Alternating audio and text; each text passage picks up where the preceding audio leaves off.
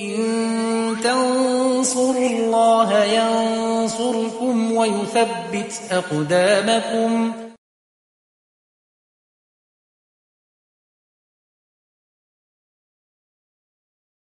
السلام عليكم ورحمة الله وبركاته. إن الحمد لله نحمده ونستعينه ونستغفره ونتوب إليه. ونعوذ بالله من سرور أنفسنا ومن سيئات أعمالنا. من يهده الله فلا مضل له ومن يضلل فلا هادي له. أشهد أن لا إله إلا الله وحده لا شريك له وأشهد أن محمدا عبده ورسوله لا نبي بعده. يا أيها الذين آمنوا اتقوا الله حق تقاته. ولا تموتن إلا وأنتم مسلمون. يا أيها الناس اتقوا ربكم الذي خلقكم من نفس واحدة وخلق منها زوجها وبث منهما رجالا كثيرا ونساء. واتقوا الله الذي تساءلون به والأرحام. إن الله كان عليكم رقيبا. يا أيها الذين آمنوا اتقوا الله وقولوا قولا سديدا. يصلح لكم أعمالكم ويغفر لكم ذنوبكم. ومن يطع الله ورسوله فقد فاز فوزا عظيما. أما بعد فإن أصدق الحديث كتاب الله وخير الهدي هدي محمد صلى الله عليه وسلم وشر الأمور محدثاتها فإن كل محدثة بدعة wa kulla bid'atin dalalah wa kulla dalalatin finnar. Ma'asyiral muslimin, marilah senantiasa kita bertakwa kepada Allah Subhanahu wa taala. Selalu meningkatkan ketakwaan kita dengan cara menjalankan perintah-perintah Allah dan Rasulnya dan menjauhkan diri kita dari seluruh larangan Allah dan larangan Rasulnya. Jemaah sidang sholat Jumat rahimani wa rahimakumullah. Siapa pun yang membaca sejarah kehidupan Nabi kita sallallahu alaihi wasallam, sejarah kehidupan para sahabat ridwanullahi alaihim ajma'in, maka akan dengan sangat mudah sekali bisa menangkap bahwasanya kehidupan mereka penuh dengan kesederhanaan. Sederhana rumah mereka, sederhana fasilitas-fasilitas di rumah mereka, sederhana busana mereka, sederhana makan dan minuman mereka. Dan masih banyak lagi sisi-sisi kesederhanaan Rasulullah Shallallahu Alaihi Wasallam dan para sahabat. Contohnya saja kesederhanaan tempat tinggal Rasulullah Shallallahu Alaihi Wasallam. Diriwayatkan dari Ummul Mukminin Aisyah radhiyallahu taala anha bahwasanya Rasulullah sallallahu alaihi wasallam jika salat malam dan hendak sujud beliau harus memberi isyarat dengan menyentuh kaki Ummul Mukminin Aisyah agar kaki beliau ditarik sehingga Rasulullah sallallahu alaihi wasallam bisa menempatkan kepala beliau untuk sujud di lantai. Bisa dibayangkan bagaimana lebarnya rumah Rasulullah Sallallahu Alaihi Wasallam. Tentu saja rumah beliau beralaskan pasir. Diriwayatkan juga dari Al Imam Al Hasan Al Basr bahwasanya beliau pernah mencoba untuk berkunjung ke bekas rumahnya Rasulullah Sallallahu Alaihi Wasallam dan mencoba memegang atap langit-langit rumah Rasulullah Sallallahu Alaihi Wasallam dan ternyata langit-langit rumah Rasulullah Shallallahu Alaihi Wasallam masih bisa dijangkau dengan tangan. Bayangkan bagaimana tingginya rumah Rasulullah Shallallahu Alaihi Wasallam. Adapun para sahabat Ridwanullahi alaihim ajma'in di antara mereka ada yang tidak punya rumah. Puluhan mereka tinggal di masjid di bagian belakang Masjid Nabawi. Tidur di sana. Makan juga di sana. Adapun kesederhanaan pakaian Rasulullah Shallallahu Alaihi Wasallam, beliau Shallallahu Alaihi Wasallam sering menambal sendiri pakaian beliau. Beliau juga sering mengesol sendiri alas kaki beliau. Di antara para sahabat ridwanullahi alaihim ajma'in bahkan ada yang hanya memiliki pakaian satu lembar saja. Beliau sahabat Sa'id bin Amir al-Jumahi radhiyallahu taala anhu beliau pernah menjabat sebagai gubernur provinsi Hems di masa khilafah Umar radhiyallahu taala anhu. Sehingga di tujuh hari itu ada satu hari yang beliau tidak pernah keluar rumah. Karena pakaiannya harus dicuci. Tidak ada pakaian yang lain lagi. Jika menilik makan dan minum mereka di dapur Rasulullah Shallallahu Alaihi Wasallam, istri-istri beliau, rumah-rumah istri Rasulullah Shallallahu Alaihi Wasallam pernah tidak mengepul asap dua bulan berturut-turut. Tidak ada yang dimasak. Dalam hadis yang diriwayatkan Imam Bukhari dan Imam Muslim dari Ummul Mukminin Aisyah radhiyallahu taala anha beliau berkata kepada kemenakan beliau wallahi ya ibni akhi ya ibna ukhti demi Allah wahai keponakan in kana lalamburu ilal hilali thummal hilali thummal hilali. Kami menjumpai melihat bulan baru kemudian bulan baru di bulan berikutnya kemudian bulan baru di bulan berikutnya. Salah satu ahillati fi syahraini tiga kali bulan baru dalam dua bulan berturut-turut wa ma uqida fi abyati Rasulullah sallallahu alaihi wasallam narun qat tidak pernah dinyalakan api di rumah istri-istri Rasulullah sallallahu alaihi wasallam Kultu kemenakan beliau bertanya, Ya khala wahai bibiku, pamakana yu'isuku. Kalau begitu apa yang membuat kalian bisa hidup? Qalat Ummul Mukminin Aisyah radhiyallahu taala anha berkata al-aswadan, al-ma' wa tamr. Yang kami makan itu air dan korma saja. Para sahabat ridwanullahi alaihim ajma'in banyak di antara mereka bahkan yang tidak punya makanan sama sekali dalam sehari, dalam dua hari. Ada di antara mereka yang pingsan karena kelaparan. Jika ada makanan, terkadang makanan satu orang untuk dua orang. Dua orang makanan, dua orang cukup untuk empat orang. Makanan tiga orang cukup untuk enam orang. Jemaah sidang sholat Jumat rahimani wa rahimakumullah.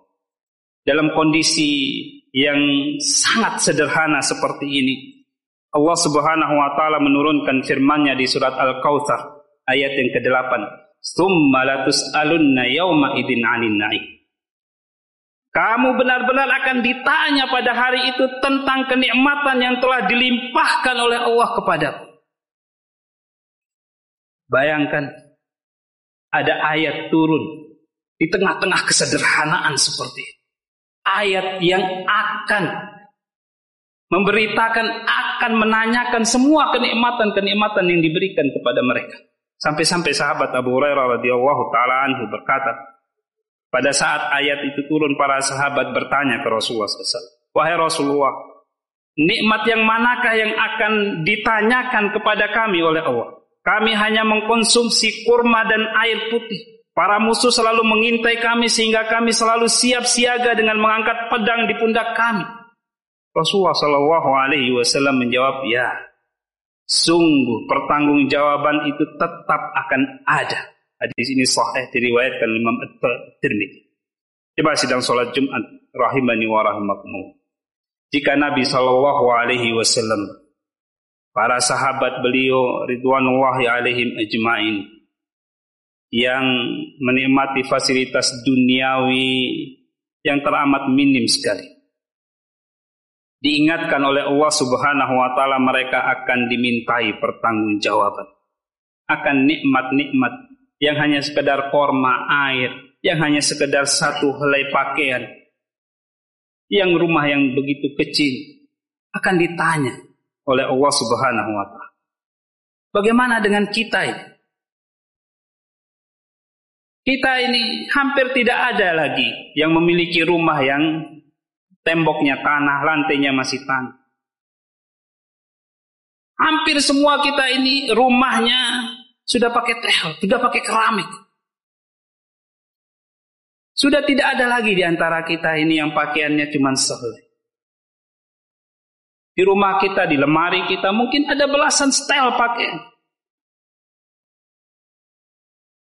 Kalau kita pulang ke rumah, di meja makan kita sudah tersedia berbagai macam bentuk makanan. Bukan hanya sekedar air dan korma saja atau satu jenis cuma nasi dan air saja. Tidak ada sayurnya, ada ikan.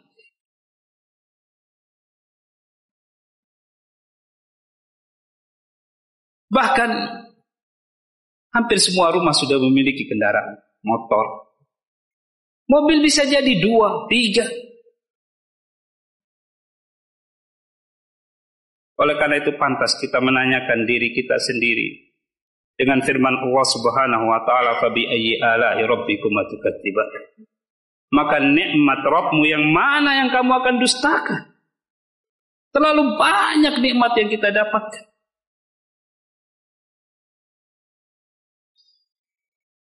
Mari kita muhasabah diri kita sendiri. Yang sebentar lagi akan menghadap penciptanya. Tidak ada detik, jam, dan hari yang berlalu kecuali akan mendekatkan kita pada pintu kematian. Mendekatkan kita pada alam barzakh. Di situ kita akan mulai mendapatkan balasan dari apa yang pernah kita lakukan. Semestinya dari detik ini kita sudah bertanya-tanya. Dari mana kita mendapatkan harta yang sekian banyak? Adakah dari jalan yang halal? Adakah kita pakai harta-harta tersebut pada jalan yang halal? Atau sumbernya dari jalan yang haram? Jika kita masih mendapati harta benda kita. Masih ada yang meragukan. Tidak jelas sumbernya dari mana. Atau sempat kita memakainya untuk sesuatu yang berbau kemaksiatan. Maka mari kita bertobat kepada Allah Subhanahu wa taala. Pintu tobat masih terbuka lebar. Allah Subhanahu wa taala berfirman dalam surat Al-Maidah ayat yang ke-74 afala yatubuna ilallahi wa yastaghfiruna wallahu ghafurur rahim maka mengapa mereka tidak bertaubat kepada Allah dan memohon ampun kepadanya? Dan Allah Maha Pengampun lagi Maha Penyayang. Allah juga berfirman dalam surat At-Taubah ayat yang ke-104 alam ya'lamu annallaha huwa yaqbalu taubata an ibadihi wa ya'khudhu sadaqat wa annallaha huwa tawwabur rahim. Tidakkah mereka mengetahui bahwasanya Allah menerima taubat dari hamba-hambanya dan menerima sedekah zakat dan bahwasanya Allah Maha penerima taubat lagi Maha penyayang. Allah Subhanahu wa taala juga berfirman dalam surat Thaha ayat yang ke-82, "Wa inni laghaffarun liman taba wa amana wa amila shaliha tsumma tada." Dan sesungguhnya aku Maha pengampun bagi orang yang bertaubat, beriman, beramal soleh dan kemudian tetap di jalan yang benar. Barakallahu li wa lakum fil Qur'anil azim ونفعني وإياكم بما فيه من الآيات والذكر الحكيم. وتقبل مني ومنكم تلاوته إنه هو السميع العليم. أقول ما تسمعون وأستغفر الله لي ولكم ولسائر المسلمين فاستغفروه إنه هو الغفور الرحيم. الحمد لله وكفى. والصلاة والسلام على نبينا المصطفى محمد وعلى آله وصحبه ومن سار على نهجه واكتفى أشهد أن لا إله إلا الله وحده لا شريك له. وأشهد أن محمدا عبده ورسوله لا نبي بعد sedang salat Jumat rahimani wa rahimakumullah setidaknya kita akan ditanyai oleh Allah Subhanahu wa taala tentang nikmat-nikmat yang pernah diberikan kepada kita empat hal. Rasulullah sallallahu alaihi wasallam bersabda, dalam hadis yang diriwayatkan Imam Tirmidzi la tazulu qadama abdin. Tidak akan bergeser kedua telapak kaki seorang hamba di hari kiamat kelak hatta yus'ala an umrihi bima afna. Sampai ditanya oleh Allah Subhanahu wa taala tentang umurnya. Untuk apa ia manfaatkan umurnya? Wa an ilmihi fima fa'ala fi dan tentang ilmunya apa yang sudah dia amalkan dari ilmunya wa an malihi min aina iktasabahu wa fima anfaqahu dan tentang hartanya dari mana dia dapatkan dan ke mana ia belanjakan hartanya tersebut wa an jismihi fima ablah dan tentang jasadnya tentang tubuhnya untuk apa ia pergunakan tubuhnya tersebut. Jemaah sidang sholat Jumat rahimani wa rahimakumullah. Sudah saatnya kita semua bertanya-tanya, mempersiapkan jawaban di pengadilan Allah Subhanahu wa taala. Pertanyaannya sudah dikabarkan kepada kita semua. Sudahkah kita mempersiapkan jawabannya? Kalau belum kapan kita akan menyiapkan? Masih tersisakah umur kita sehari, dua hari, tiga hari untuk mempersiapkan pertanyaan-pertanyaan, jawaban dari pertanyaan-pertanyaan tersebut? Kalau tidak sekarang kapan? Pada akhirnya marilah kita berselawat kepada junjungan kita, Nabi kita, yang telah mengajarkan kepada kita segala macam kebajikan-kebajikan, kebaikan, amal soleh yang bisa mengantarkan kita ke surganya Allah Subhanahu wa taala.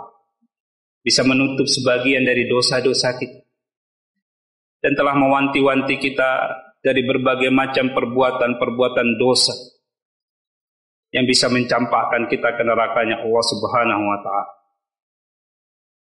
Allahumma salli ala Muhammad wa ali Muhammad kama sallaita ala Ibrahim wa ali Ibrahim wa barik ala Muhammad wa ali Muhammad kama barakta ala Ibrahim wa ali Ibrahim innaka Hamidum Majid.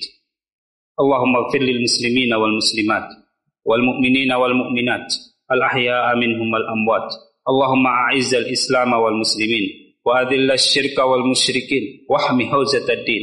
اللهم آمنا في أوطاننا وأصلح أئمتنا وولاة أمورنا. ودلهم على توحيدك ودلهم على اتباع سنة نبيك ودلهم على كل خير يا رب العالمين.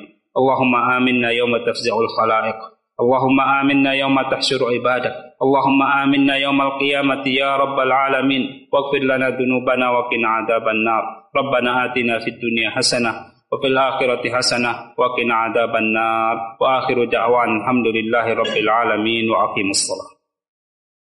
إن تنصروا الله ينصركم ويثبت أقدامكم.